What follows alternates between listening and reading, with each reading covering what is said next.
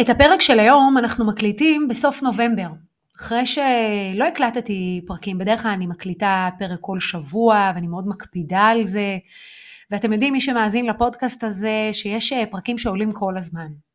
אבל מ-7 לאוקטובר, כמו שעבר על כולכם משבר, גם עליי, וניסיתי לחשוב איזה תוכן יכול להיות אה, רלוונטי עבור הפודקאסט, שייתן השראה וכלים ועזרה. ומה שקרה זה שבשביעי לאוקטובר, כשקרה כל מה שקרה, באמת אה, עברנו כולנו משבר. כולנו כאומה, כעם, וכל אחד מאיתנו בנפרד.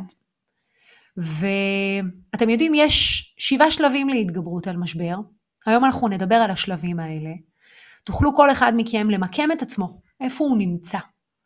ובסופו של דבר המטרה שלנו היא להבין איך אנחנו מתאימים את עצמנו למציאות החדשה. בתחילת הדרך כשכל זה קרה אמרו נצא, יהיה חודש, ואז אמרו זה ייקח uh, כמה חודשים, ואז התחילו להגיד באולפנים זה ייקח חודשים ארוכים, והיום כבר uh, מדברים על שנה. אז זאת המציאות החדשה שלנו, ואנחנו צריכים לגייס, למכור ולהצליח גם בזמן המלחמה. וכל הפרק של היום עוסק בדיוק בתוכן הזה. אז יאללה, פתיח ומתחילים.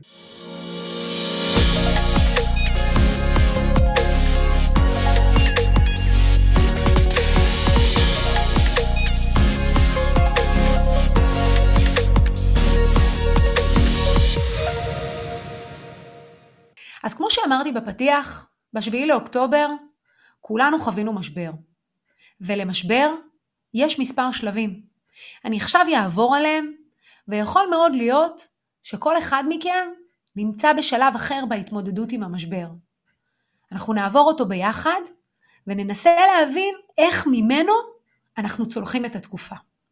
אז בואו נתחיל. השלב הראשון של כל משבר הוא הלם וזעזוע. אתם זוכרים כשזה קרה לא האמנו. מה? איך זה יכול להיות? מה?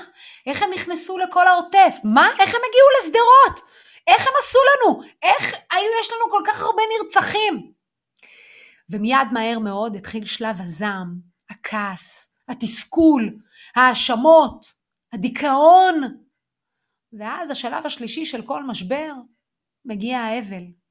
אנחנו מתחילים לקבל את האובדן, האובדן של אלה שלא איתנו יותר, והאובדן של המציאות שאנחנו כבר לא חיים בה יותר, אנחנו כבר במציאות אחרת, ואנחנו מתאבלים על מה שהיה לנו לפני ועל מה שאין לנו עכשיו. ואז מגיע השלב הרביעי, אנחנו עוברים להשלמה וקבלה. אנחנו מבינים שאנחנו צריכים ללמוד לחיות עם המציאות החדשה הזו, כי זה מה שיש, אין מה לעשות. מה שהיה קרה, ולא נצליח לעשות עם זה כלום, אנחנו משלימים עם המציאות הזו ומבינים שצריך ללמוד לחיות איתה. בשלב החמישי אנחנו מתארגנים מחדש.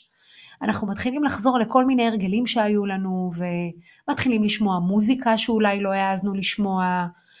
אה, בימים הראשונים הרבה אנשים העידו על זה שכשילדים צחקו ושמחו ושיחקו בכדור זה גרם להם להרגיש לא נעים אז פתאום זה בסדר שצוחקים בבית וזה בסדר ששומעים מוזיקה וזה בסדר לחזור להתאמן וזה בסדר לעשות עוד דברים שעשיתי לפני דברים שגורמים לנו להרגיש חיות, חיים בחזרה. זה מותר להיות חיים כבר. בשלב השישי, אנחנו מבינים את השינוי, אנחנו מבינים שהוא קרה, ואנחנו לוקחים עליו אחריות ומתחייבים לדרך חדשה. מתחייבים לפעול במציאות החדשה.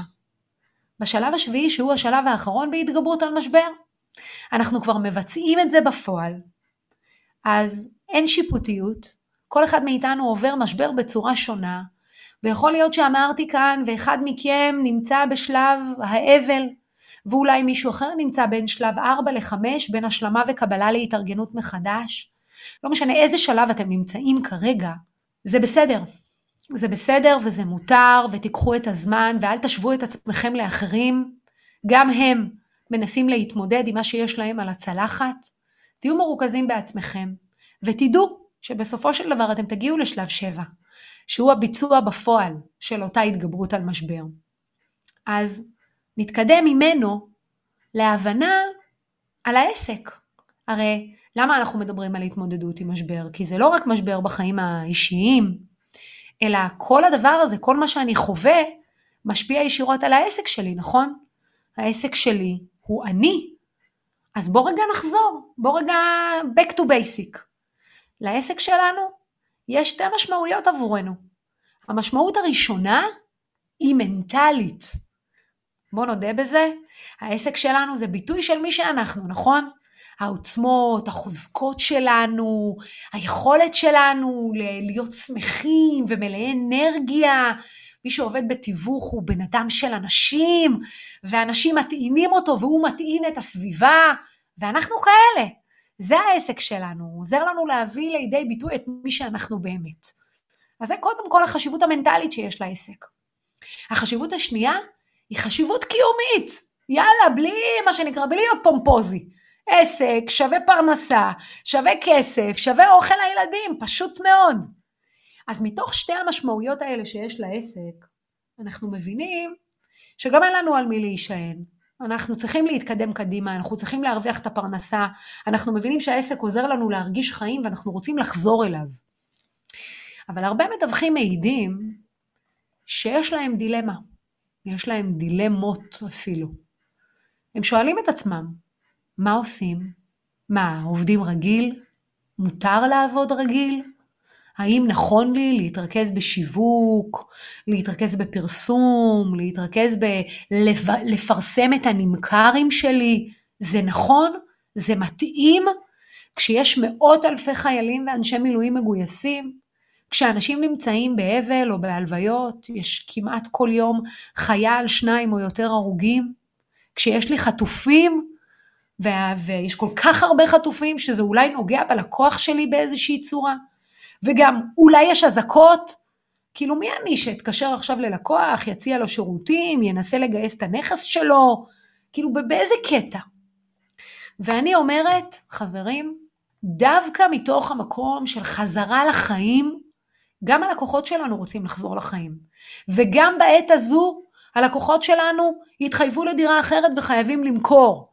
חיפשו דירה וחייבים לקנות. גרים בשכירות ורוצים להתקדם. גרים בבית קטן ורוצים לשדרג. אתם יודעים מה? גם בעת הזו אנשים מתגרשים, אנשים מתים, ואנחנו יושבים בדיוק על מעגל החיים הזה. אנחנו מבקשים לטפל בעסקה החשובה, היקרה והמפחידה ביותר בחייו של אדם. אנחנו המנהיגים של הלקוח. התפקיד שלנו זה להוביל אותו בתוך העסקה הזו, לעזור לו. אז על אחת כמה וכמה, אתם לא עושים את זה רק בשבילכם. אתם עושים את זה כדי להיות המנהיג של הלקוח, זה שיוביל אותו בתוך העסקה ויעזור לו להתקדם קדימה. מצד שני אתם שואלים את עצמכם, אבל איך אני עושה את זה? איך אני עושה את זה ברמה הפרקטית? אני לא מצליח להביא את עצמי לביצוע. אז אני רוצה לתת לכם דגשים. אתם יודעים, אתם מכירים את הפודקאסט הזה. הוא פרקטי, הלכה למעשה. אז יאללה, דף ועט, ואם לא, אז תשומת לב מלאה, אנחנו מגיעים לדגשים. דגש ראשון שלי אליכם, זה קודם כל לשים את הפוקוס רק על מה שבשליטה שלכם, ואת כל השאר לשחרר. אין לכם שליטה אם תהיה או לא תהיה עסקה עם חטופים, אין לכם שליטה אם עוד רגע תהיה אזעקה, אין לכם שליטה אם ייכנסו החות'ים, ואין לכם שליטה אם ייכנס חיזבאללה, ואין לכם שליטה אם הלקוח שלכם, כן או לא, איבד מישהו שהוא אוהב במלחמה. לכם יש רק שליטה על מה שבשליטתכם. על הייצור לידים שלכם, על ההנאה של התהליכים שלכם, על הטיפול בקונים שלכם, על העזרה למוכרים שלכם. רק על זה יש לכם שליטה. אז תתמקדו רק בזה. דבר שני, זה תצאו מהאשליה שלפני המלחמה הייתה לכם איזושהי ודאות. חברים, לא הייתה לכם שום ודאות גם לפני המלחמה. נכנסתם לרכב, נסעתם לאנשהו, לא הייתה לכם ודאות שאתם תגיעו למקום הזה. יכלתם לעשות גם תאונה בדרך. נפרדתם מבן או בת הזוג, מהילד ששלחתם לגן, לבית הספר. לא ידעתם אם תראו אותו שוב. אנחנו חיים באופן תמידי מהרגע שנולדנו בחוסר ודאות. אנחנו יודעים להתמודד רק עם מה שקורה עכשיו, את העבר אנחנו לא יכולים לעשות איתו כלום, ועל העתיד אנחנו לא יכולים להישען, כי אנחנו לא יודעים מה יהיה. ולכן, תצאו מהאשליה הזו שהייתה לכם ודאות. אני יודעת שחלקכם חושבים שהייתה איזושהי ודאות כי היה לכם ביטחון, ביטחון אישי. אז הביטחון הזה נפגע נכון, ובכל זאת, גם לפני זה חייתם בחוסר ודאות וגם עכשיו אתם חיים בחוסר ודאות. כל מה שיש לכם זה לפעול כאן ועכשיו. הדבר השלישי שאני רוצה להגיד לכם, הדגש השלישי שלי, חבר'ה, אם אין לכם עד היום הרגלים חזקים, ריטואל של בוקר חזק של הרגלים, תתחילו לבנות את זה מיד. ואם היה לכם כזה, אז בבקשה תחזרו אליו. בבקשה, רוצה שאני אשתף אתכם מה הריטואל שלי? ריטואל שלי, אני קמה בבוקר, חמש וחצי בבוקר, אני אומרת מודה אני בשנייה שהתעוררתי, כי זה מיד מאפס אותי על עצמי. אחרי זה אני קמה, צחצחת שיניים, הולכת מכינה קפה, כמובן לפני זה אני שותה כוס מים פושרים, סתם אם כבר שיתפתי אתכם אז כבר עד הסוף. ואז אני מכינה לי את הקפה ויש לי זמן קריאה. בימים שבהם אני מרגישה קצת חלושס, אתה יודע, אני קמתי עם הפחדים, עם השדים, אני עושה כתיבה חופשית. כתיבה חופשית זה אומר שאני לוקחת לי חמש דקות, עשר דקות, רבע שעה, עשרים דקות, ואני כותבת את כל מה שעובר לי בראש. אני גם כותבת באותה מידה איזה בן אדם אני רוצה להיות היום, על מי אני רוצה להשפיע היום, מה הייתי רוצה שיקרה היום. לפעמים רק מלענות על השאלות האלה לעצמי, אני מקבלת כל כך הרבה השראה ואנרגיה, שבום, אני כאילו, אני בדרייב, חבל על הזמן. אם אני לא מרגישה שאני צריכה את זה, אני מתעסקת בעיקר בקריאה. אני קוראת uh, הרבה ספרי עיון, אז uh, אני מקפידה לפחות לקרוא חמש, שבע דפים באותו, באותו זמן קריאה, באותו בלוק. ואז אני יוצאת להתאמן, אני מתאמנת שלוש פעמים בשבוע, אני עושה אימון פונקציונלי. לפעמים כשאני מרגישה שאני צריכה להתאמן וזה לא הימים של האימון, אני יוצאת להליכה או לריצה, כדי, מה שנקרא, להזרים את המוח. וזה ההרגל שלי, ואז אני חוזרת, יש לי את הילדות, יש לי את הבית, אה, מתארגנת ויוצאת לפגישות. וזה, וזה הריטואל שלי. ואני יכולה להגיד לכם שאני מהר מאוד חזרתי לריטואל הזה, מיד, שבוע אחרי, אה, אני אמנם לא יצאתי לפגישות, אני הייתי בבית ועבדתי מהבית ממי שכן רצה להיות בתנועה, אה, אבל ההרגלים האלה חזרו מהר מאוד והם החזירו אותי לאיזון שלי. אז אני מאוד ממליצה. הדבר הרביעי שאני רוצה לדבר איתכם עליו זה כל הזמן לעבוד על החוסן המנטלי. זאת אומרת, כל מה שקשור להכרת תודה, תפילה, חיזוק האמונה, סרטוני מוטיבציה, זה מפתח להכל, בוודאי ובוודאי בתקופה הזו, כל אחד עם מה שעושה לו טוב. תכנון יומי זה דגש נוסף שרציתי לדבר איתכם עליו. אני ממליצה בעת הזו אה, להתמקד בעיקר ביעדים יומיים, לשבת ולכתוב שלוש פעולות שאתם חייבים לעשות היום כדי לקדם את העסק שלכם, ולא משנה ויהי מה לעמוד בהם. יכול מאוד להיות שקשה לכם אה, לעבוד יום שלם. תחלקו את הימים לקפסולות. אה, כאילו תחלקו, תעשו בלוק בוקר, מה אני רוצה שיקרה בבלוק הזה, וצהריים, מה אני רוצה שיקרה. ואם אתם מרגישים שיש לכם נפילת מתח, זה בסדר, הכל בסדר, אין שיפוטיות. תעצרו את מה שאתם עושים, תתאפסו על עצמכם, תצאו להפסקה, רק תגדירו מה ההפסקה הזו. תגדירו, חצי שעה אני יוצא וחצי שעה אני חוזר. בפרקים אחרים בפודקאסט אני מדברת על כמה זה חשוב להתחייב לעצמך.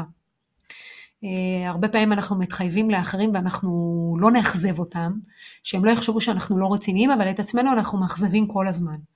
אז uh, אני ממליצה לכם לחזור לפרק הזה אם אתם מאכזבים את עצמכם כל הזמן, לאותו פרק ב, ברשימת פודקאסט. אבל בקצרה אני אגיד, עדיף לאכזב את כל העולם ורק את עצמכם לא לאכזב. כי כל פעם שאתם מאכזבים את עצמכם זה מחלחל, ואז אתם לא יכולים לקבוע יעדים, אתם לא יכולים לעשות שום דבר שעוזר לכם להיות הגרסה המוצלחת של עצמכם כשאתם מאכזבים את עצמכם באופן עקבי. אז תקפידו לא לעשות את זה. עדיף להגדיר יעדים קטנים ולעמוד בהם, ולהראות לעצמך שאתה עומד בהבטחות של עצמך, אמ, מאשר לצאת עם הבטחות פומפוזיות ולא לעמוד בהם. אז המלצה שלי, תעשו תכנון יומי, יעדים יומיים, קצרי מועד, ותעמדו בהם. ברמת סדר העבודה, שזה אמ, אחד הדגשים האחרונים שלי לפרק של היום, זה תדאגו לעבוד מבפנים החוצה. מה הכוונה? לעבוד כל הזמן, בלי קשר למלחמה, כן? לעבוד כל הזמן מתוך מה שהכי מקרב אותי לכסף והחוצה. זה אומר שאני מתחיל את היום שלי אחרי שעשיתי תכנון יום כמובן, והגדרתי את שלושת הפעולות שאני חייב לעשות היום. אני קודם כל מגדיר ומוריד לדף את כל המשימות שקרובות לכסף, שהן הכי הכי קרובות לעסקאות. כותב אותם, רושם אותם, ועובד לפי הפריוריטי הזה. אחרי זה אני חוזר לכל הפולואים הספציפיים, זאת אומרת מוכרים שכבר הייתי איתם בתהליך גיוס, וקונים שכבר הראיתי להם בית ועכשיו אני צריך לתאם להם סיור נוסף, או, או להוציא מהם הצעת מחיר, או להבין מה, מה היה בתהליך החשיבה, לעשות להם פולו-אפ, אז לעבוד בסדר הזה. אחרי זה אני עושה שיחות למוכרים חדשים, כי בואו, העסק שלנו מבוסס על מלאי, ואחרי זה לקונים חדשים. ואני עובד בדיוק בסדר הזה, כל הזמן, דרך אגב זה בלי, אני שוב חוזרת, בלי קשר למלחמה, זה דרך פעולה שתאפשר לכם לעשות מיליון שקל בשנה, בדרך הזו, זה סיסטם. ואתם צריכים להיות, אה, להיות מכונה, מכונה שמייצרת עסקאות. בנוסף, אה, וזה שני, מה שנקרא, שני הדגשים חשובים שיש לי לתת לכם היום, תסירו רעשי רקע, תשמרו על המוח שלכם, אל תיתנו לכל אחד לזרוק לכם דברים לתוך המוח. תצמצמו שיחות לא מועילות. תצמצמו אה, שיחות עם אנשים שמורידות לכם אה, את האנרגיה, או מפגשים עם אנשים שמורידים את האנרגיה. תתרכזו בעשייה. אני מזכירה לכם את הדגש הראשון שהיה לנו, אתם זוכרים אותו? להתעסק רק במה שבשליטתי. כשאנשים אחרים מדברים, מדבררים לכם את כל הפחדים שלהם, אין לכם יכולת לשלוט בזה. אז אולי תימנעו מהשיחות האלה, או לפחות תצמצמו אותם, בשביל שאתם תוכלו להיות בעשייה. והטיפ האחרון שלי היום בשבילכם, תתנהלו כאילו אין מחר. אתם יודעים למה? כי אתם באמת לא יודעים מה יהיה מחר. כל דבר שלא עשיתם, יש מצב שאולי מחר לא תוכלו לעשות אותו. ולכן, אם אתם צריכים לקבוע אה, סיור, תקבעו אותו כמה שיותר אה, קרוב. היום, מחר. עסקה או, או טיפול בעסקה או חזרה ללקוח, תעשו את זה עכשיו, עכשיו, עכשיו, עכשיו, כי אתם לא יודעים מה יהיה מחר, יש לנו כל כך הרבה וקטורים גם אה, שמשפיעים על מצב הלחימה, עדיף שתפעלו בדיוק ב state of mind הזה. אני אגיד לכם סוד, אם אתם תהיו ב state of mind הזה, אתם תייצרו הרבה יותר. הרבה הרבה יותר. כי אתם כל הזמן תשאפו לעשות את המקסימום ואת המיצוי הכי משמעותי מכל יום שלכם. אז אלה הטיפים שלי להיום. אני אשמח לקבל מכם פידבק. מי מכם שמקשיב לי אה, ויש לו את הטלפון שלי האישי, אה, אני אבקש גם מאמיר העורך שלנו להוסיף, אה, להוסיף את הטלפון שלי. תנו לי פידבק. מה לקחתם מהפרק של היום? מה אתם הולכים ליישם? האם זה תרם לכם? כן, לא? תשתפו אותי גם בתכנים שחשוב לכם לקבל עליהם כלים וידע. אני פה בשבילכם, אני עושה את זה באהבה, ואני אשמח לקבל את הפידבק הזה. זה נותן לי המון המון drive. אז יאללה, נתראה בפרק הבא.